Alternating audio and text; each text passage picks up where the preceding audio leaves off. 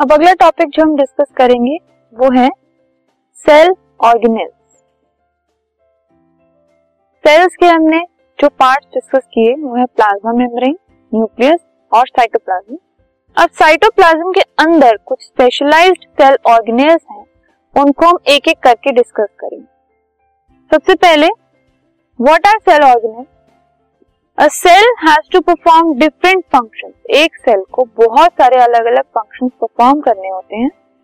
और इस इस फंक्शनिंग में हेल्प करती हैं मेम्ब्रेन बाउंड ऑर्गेनेल्स ऐसी ऑर्गेनेल्स जिनकी मेम्ब्रेन प्रेजेंट होती है।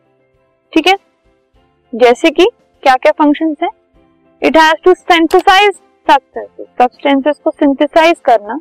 जैसे कि प्रोटीन सिंथेसिस इनमें हेल्प करते हैं ribosomes photosynthesis by a food by chloroplast so substances synthesise करने में हेल्प करती हैं organelle it has to secrete cell product जो सेल प्रोडक्ट्स हैं, उनको सिक्रीशन उनके सिक्रीशन का काम भी होता है सेल के अंदर. तो एंजाइम्स हार्मोन्स म्यूकस एक्सेट्रा ये सब चीज़ें जो हैं, ये सब चीज़ें सिक्रीट करने में भी सेल ऑर्गेनेल्स हेल्प करती हैं. सेल के और फ़ंक्शंस होते हैं टू डाइजेस्ट दो substances which are taken up by the cell during endocytosis nutrition के टाइम पर जब सेल चीज़ें अपने अंदर लेता है, जो भी फ़ूड मटेरियल्स या कोई और सब्सटेंसेस जो कि सेल अपने अंदर लेता है, उसको डाइजेस्ट करना भी ज़रूरी है। ये सब फ़ंक्शन भी जो है सेल ऑर्गेनल्स परफॉर्म करती हैं। एंड जो सेल है उसको ये सब काम करने के लिए एनर्जी की ज़रूरत चाहिए एंड जो बॉडी होती है ऑर्गेनिज्म की उसको अपने काम करने के लिए एनर्जी की ज़रूरत चाहिए। तो माइटोकॉन्ड्रिया दी सेल ऑर्गेनेल जो इसकी हेल्प करती है। तो so, ये सब अलग अलग फ़ंक्शन सेल परफॉर्म करता है by the help of different membrane bound cell organelles और ये ऑर्गेनेल्स कौन कौन सी हैं?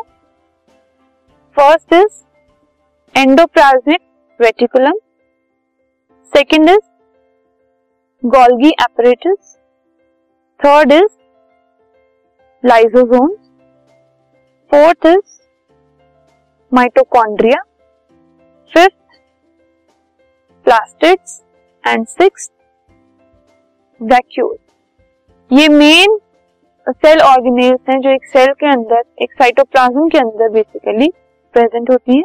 अब इनको हम एक एक करके इनके फ़ंक्शंस और इनके सारी चीज़ें जो है वो डिस्कस करें this podcast is brought you by Hub Hopper शिक्षा अभियान अगर आपको ये पॉडकास्ट पसंद आया तो प्लीज़ लाइक शेयर और सब्सक्राइब करें और वीडियो क्लासेस के लिए शिक्षा अभियान के यूट्यूब चैनल पर जाएँ।